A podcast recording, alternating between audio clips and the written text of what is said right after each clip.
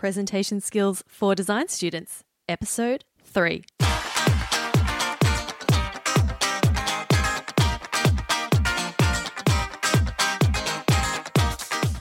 Hello and welcome to Presentation Skills for Design Students. I'm Christina Canters, and this is the podcast dedicated to helping design students everywhere improve their presentation and communication skills. It doesn't matter if you do industrial design, urban planning, architecture, landscape, whatever your creative field, there's something we can all do to become confident, creative communicators. So get ready to take your next presentation to a whole new level. Yes, it's episode three. Welcome back, everyone. And today I am so excited because today is my very first interview. Yes, I have an expert communicator in the house. Actually, not not really in the house, but you know, you get, you get what I mean. He's in the Skype house. Anyway, his name is Dr. Steve Carey, and he's an expert in communications. But before we get to the interview, let's have a listen to this week's story from studio.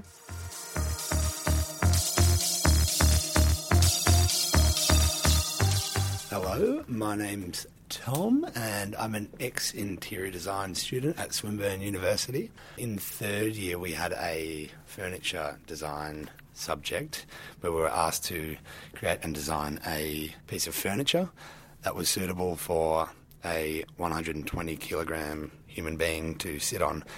And at the start of the semester, I specifically re- remember our teacher, who's this um, big older gent, to make sure that it was robust enough to support his weight. When it time when it became time to present, I remember him sitting on my friend um, Sally's chair that was this beautiful work of art that she'd spent weeks and weeks hand cutting.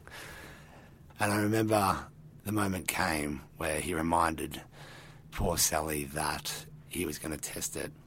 And he did it with vigour and essentially flat packed it and prov- proved to everyone there that it was flat packable.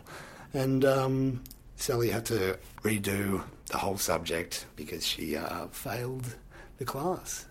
Wow, that is a crazy story. Thank you so much, Tom, for sharing that with us.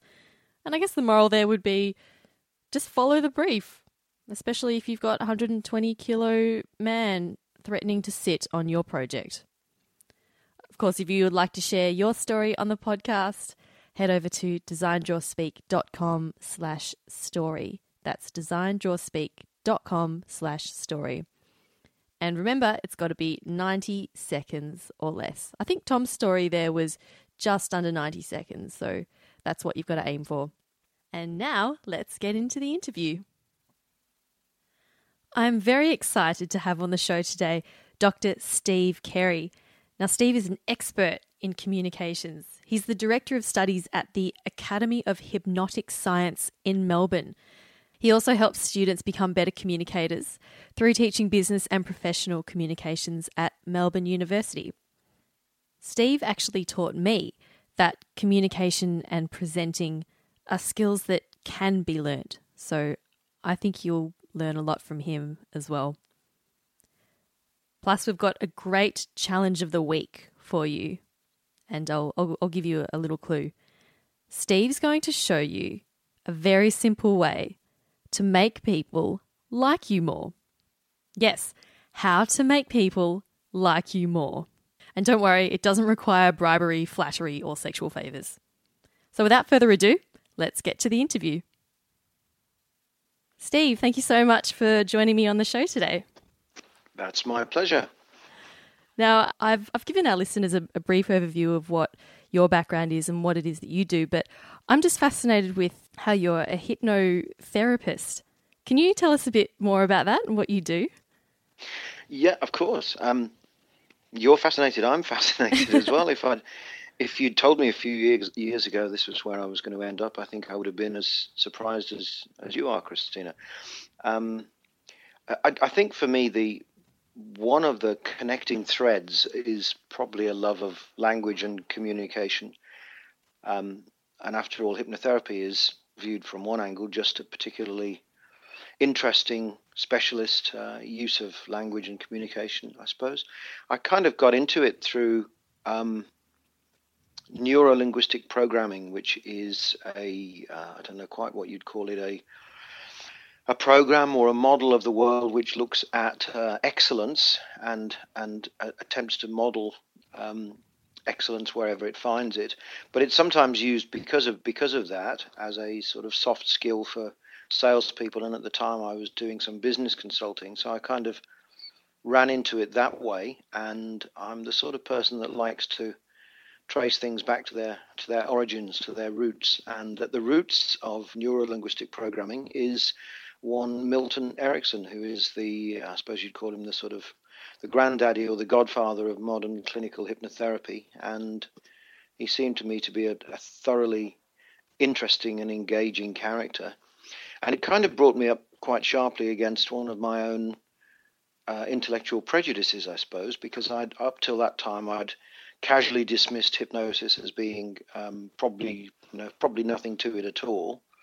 And I realized that if I didn't know anything about it, it was a bit of an intellectually um, inconsistent position to hold, to have a strong opinion about something that I knew nothing about. So I started looking into this.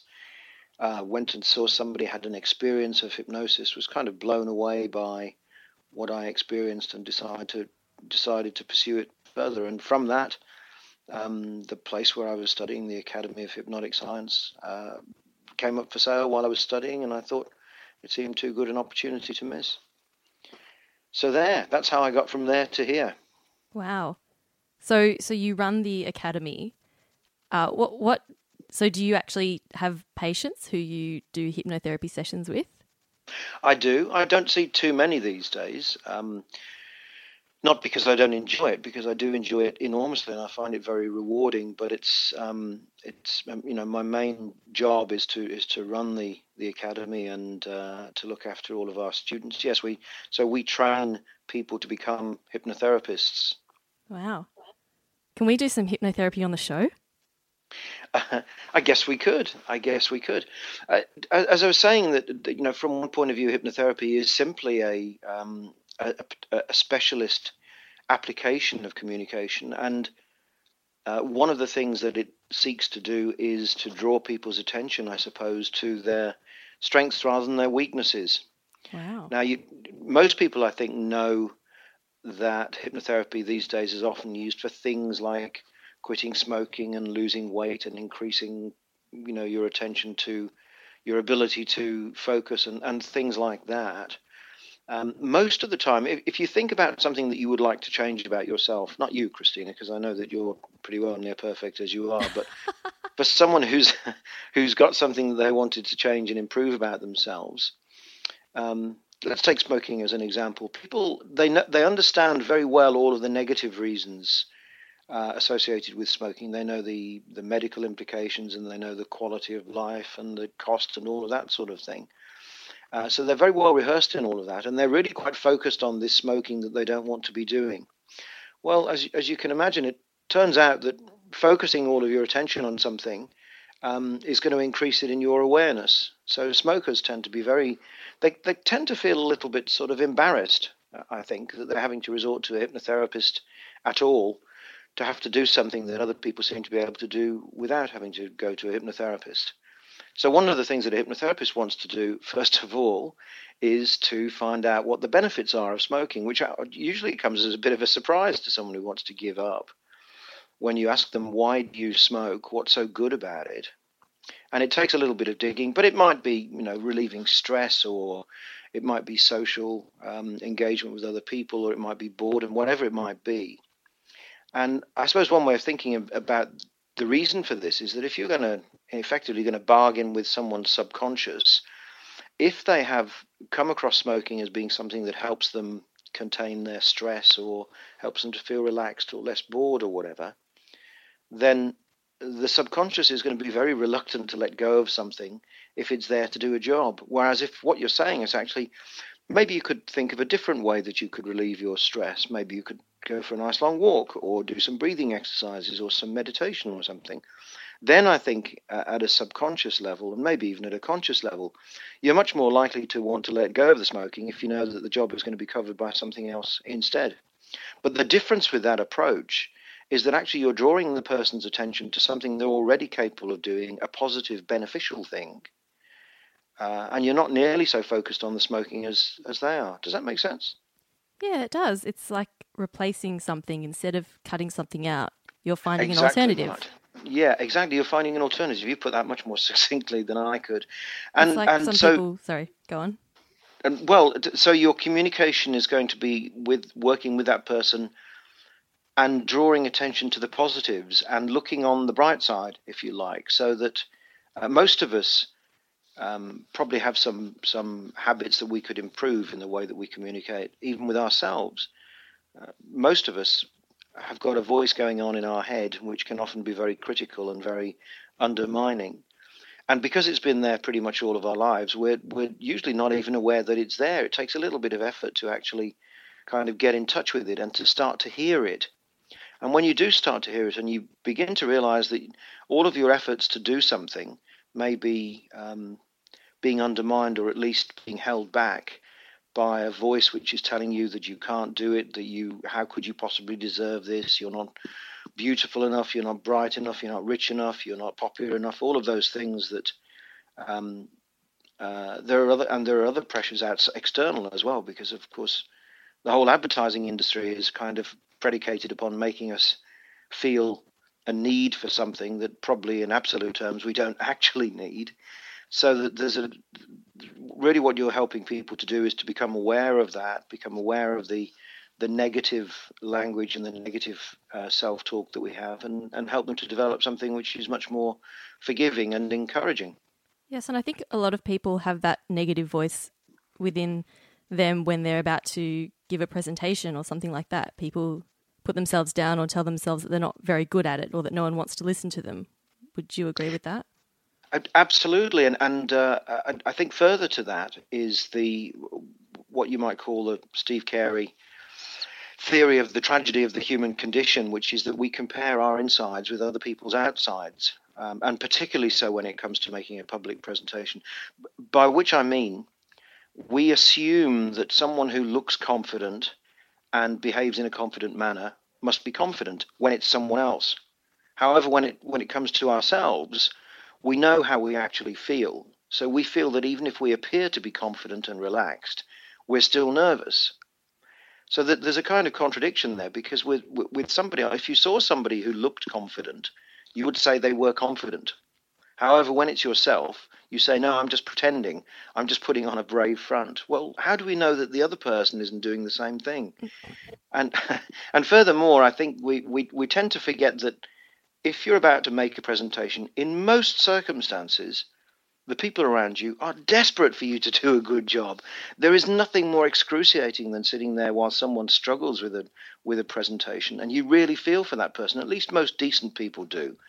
And if you're going to be uh, allow your uh, you know your experience to be founded upon the people who are not decent, the people who want to see you fail, well, that's kind of a choice that you're making, and probably not a very wise one. So to, to, to become more consciously aware that the people around us actually do want us to succeed and are, are kind of rooting for us can for some people be quite helpful because I think that you know they they are their own worst enemies. They're more critical than than their audience tends to be, which is not a great start point. And it means that you're then focusing on yourself. Well, if you're focusing on yourself, you're not so much focusing on your audience. You're not focusing on your presentation and on your externals. You're focusing on what's inside you. And conversely, if you can bring yourself to uh, to know that you're well prepared, to know that the people want you to succeed, and to know that if you look and behave confidently, then that will actually give you a, a sense of, of confidence. Then I think that can ha- help to reverse that sort of negative flow and turn it into a much more positive one. I, I, I would, though, offer um, a postscript to that, which I must admit, um, which I must admit to, which is this: I really enjoy speaking in public and I find it very easy. So I, I may sound a bit glib when I talk in those terms, and I know that people who have have reservations about it, or or indeed blind terror when it comes to speaking in public. Uh, I know that that that afore that explanation that I just gave probably sounds a little bit kind of good in theory, but very difficult to put into practice. Yes, and of course, there is so much involved with delivering a good speech and a good presentation. Um, there's, there's just so much to it, and which brings me to something that you first introduced to me when when I was one of your students, and you taught me that there are two things that you really need to know about any topic or subject. And I think if you could explain to the cool kids listening, what are the two things that we really need to know about communication skills? Excellent. I'm glad you reminded me of that. I haven't used that for, for, for quite a while, actually, which is unusual in my um, small armory of anecdotes because most of them get overly used and repeated too much. Yes, this goes back to uh, I read this somewhere that um, somebody came up with this theory that that virtually any topic can be reduced to two things. Um, and the example that was that was given is that the two things you need to know about um, fighting war is that you should uh, hang on. I can't remember any of these. I've got one for you. I've, I've, got I've got one for you. Um, Excellent. The two things about writing. Number one, yes. include what's necessary, and number two, leave everything else out. yes, good. And and the two things about communication. Remind me. Uh, I think it was number one is both sides are educating each other all the ah, time. yes. And number two is the meaning of a message is in the effect it has. Excellent. I'd like to just focus on point number two for the, for the time being. Can you explain what that means? That the meaning of a message is the effect that it has. Yes. Uh, this, this, by the way, comes from neuro linguistic programming that I was referring to before, or at least that's where I encountered it. I'm sure it's not an entirely original thought. It's simply the observation that we tend to work with the assumption that we are communicating perfectly competently, and that if if there's ever a misunderstanding, it's because of the other person that they didn't understand what we said.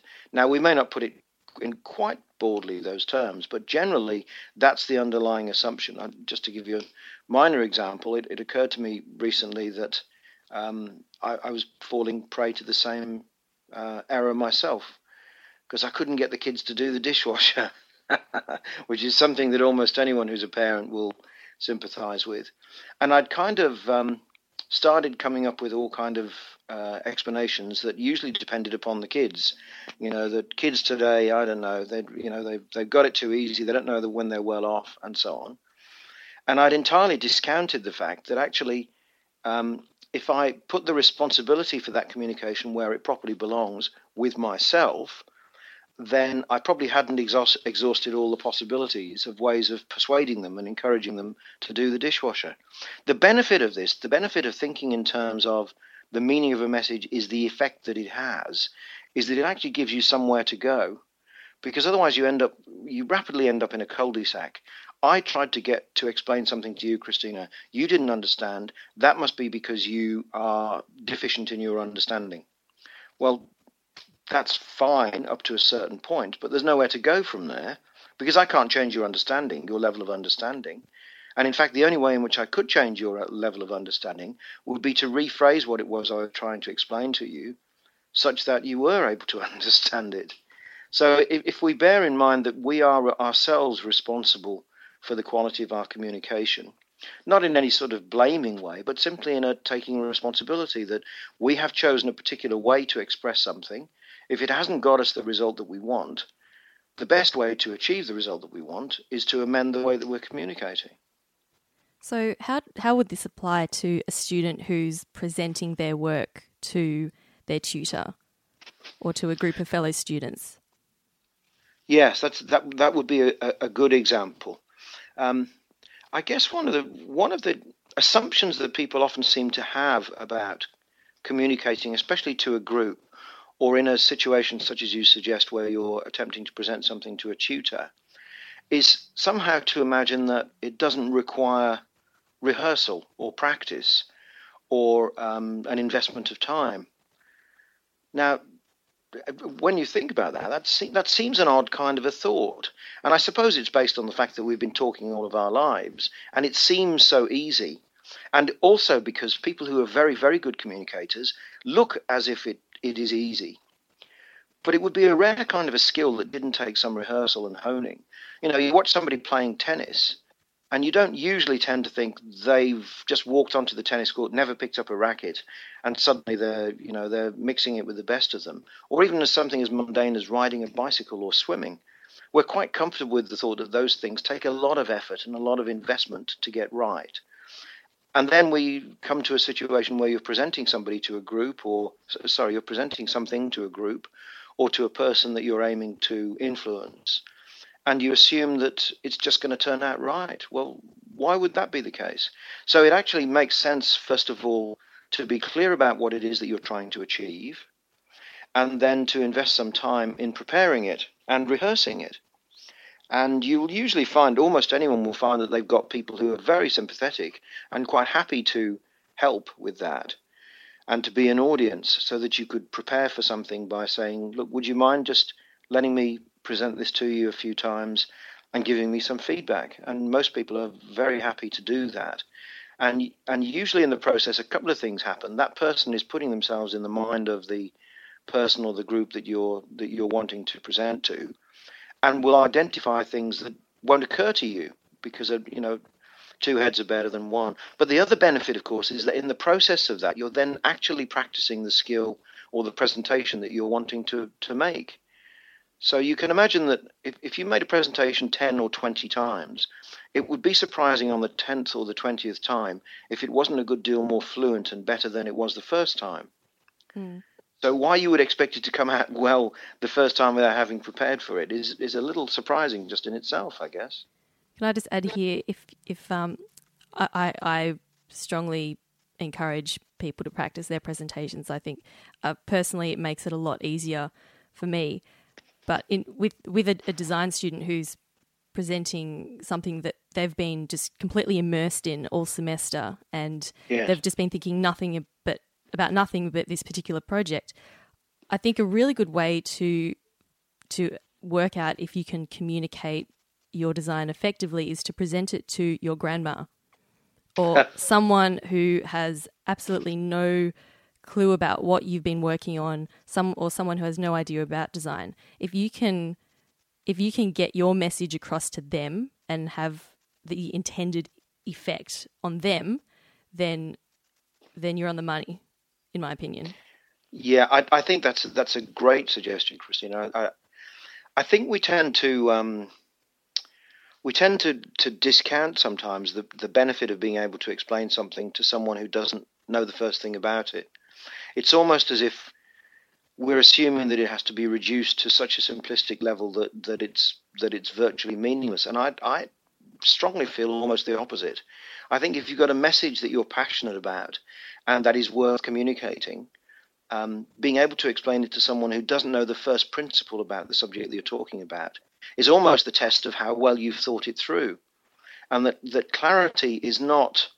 Um, it's not it's not a fault it's actually a real virtue and that if you if you have created something which is so clear that it can be understood by your grandma or by someone who doesn't know all of the theory that, that lies behind it all, then I think you've done a really good job of communicating it. Yes, and it, of course it forces you to to um, not use any jargon and things like that.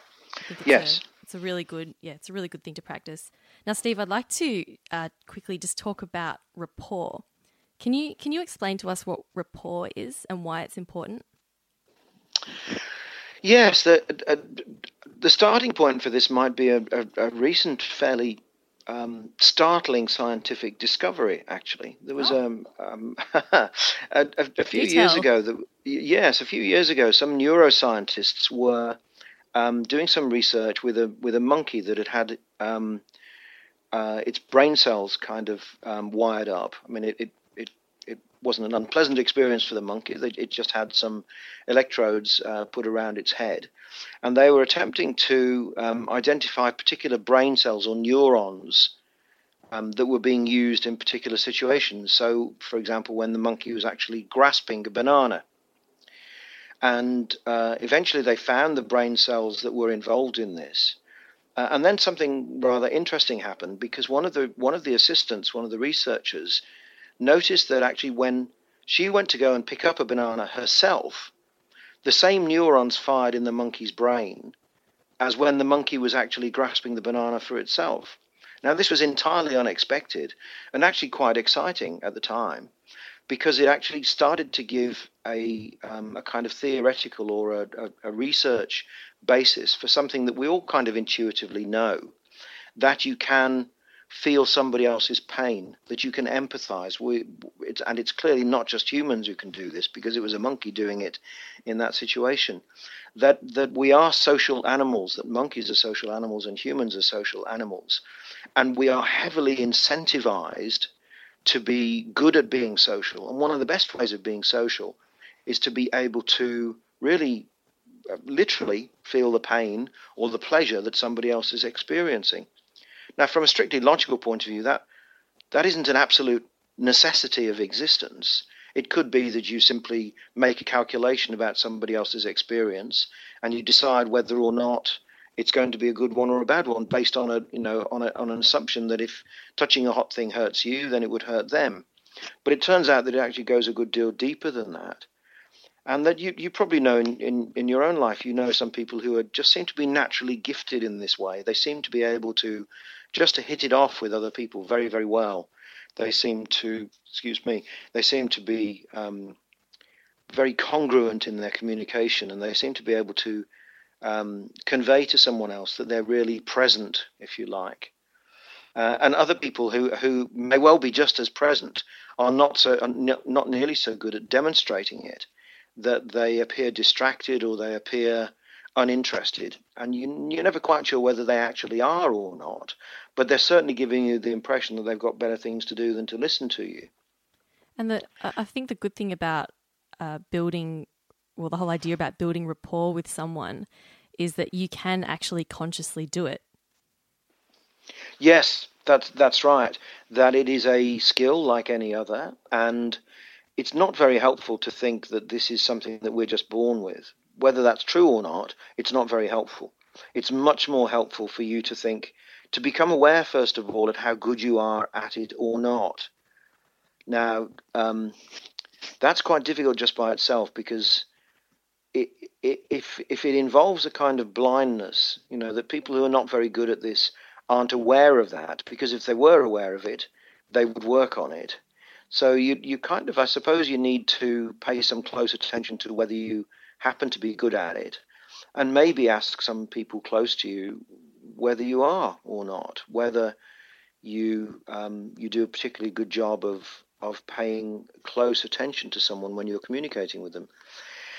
And then you can start to work on that skill, and you can actually, I mean, you can think it's, it's quite easy to think about the things that are characteristic about someone who is paying very close attention, who is demonstrating rapport, which is making good quality eye contact, which is not the same as staring fixedly at someone, but having a good um, understanding for what in our culture uh, would constitute good natural eye contact, which would be keep, keeping contact for maybe five or six seconds at a time.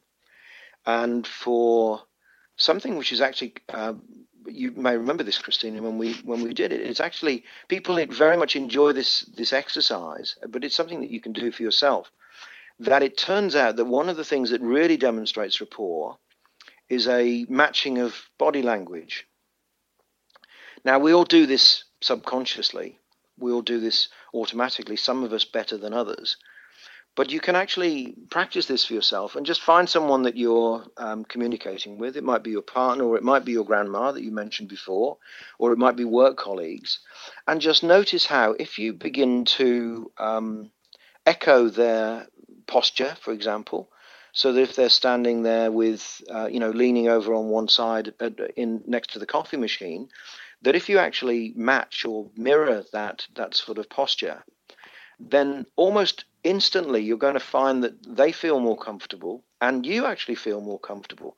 Now, uh, unless you actually start trying this out for yourselves, you're going to you, you might have to take this for granted. But believe me, it can be very very powerful.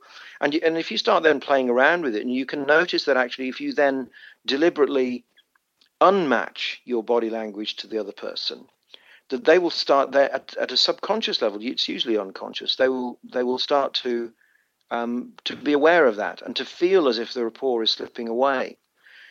Now, this all sounds very um, calculated and, and almost um, uh, malevolent, and it really isn't, because after all, all you're doing is honing your skills to demonstrate that you're really present for someone, that you're actually really listening intently to what they're saying.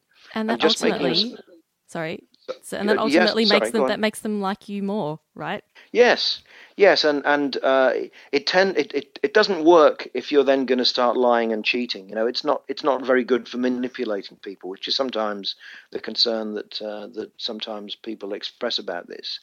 That you can somehow worm your way into someone's affections by being able to mirror and match their co- their body language. Well, you know, people still pretty quickly rumble if you're not um, A decent human. If you're if you're not a decent human or if you're actually just pretending to be nice and, and actually you're you're horrible. So it's it, it's it's really not going to be used if you're going to be useful if you're wanting to manipulate people. But if you're wanting to, to increase your abilities at uh, rapport then those two things eye contact and body language um, will rapidly improve your ability quite markedly.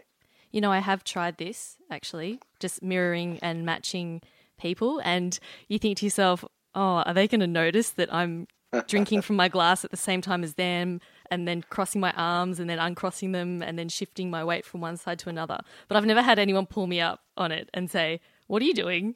You know, why why are you mirroring me?" People don't actually notice because they're not paying attention to it.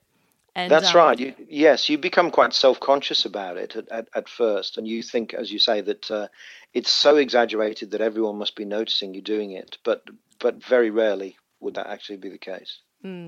And, And of course, um, you, you, you if you think about um, really good examples of natural rapport, I suppose the absolute quintessential one is a mother and her baby, a newborn baby.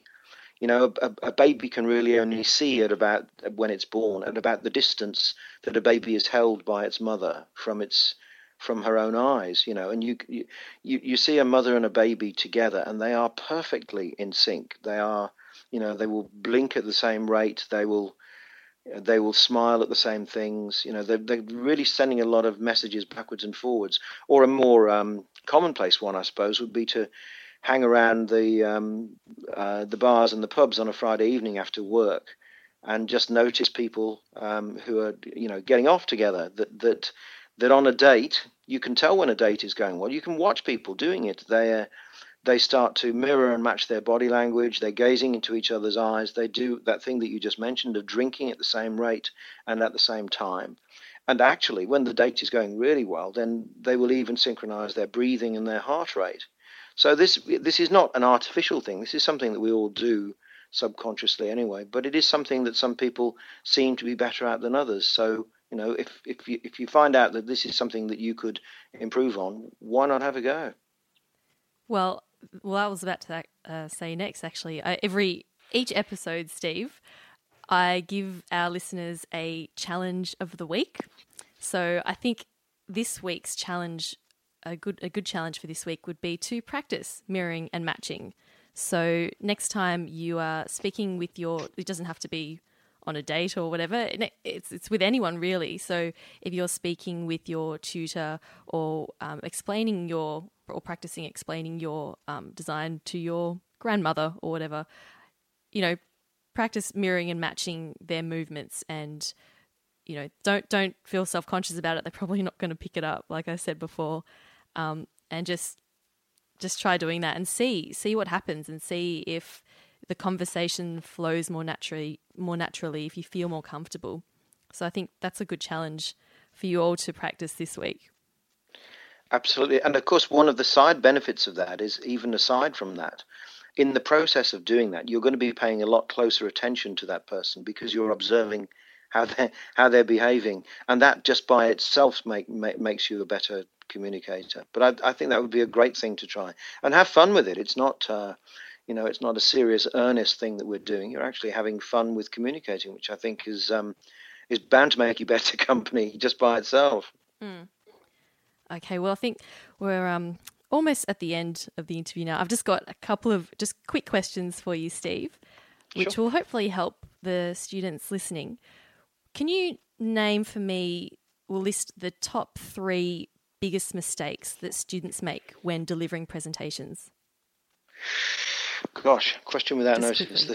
The, the, the three things that people um, reading from notes, Okay. and that's because you feel insecure. You, you're not really feeling in control of your material. Reading from notes means that you're looking down and that you're reading rather than speaking and presenting. That would be one.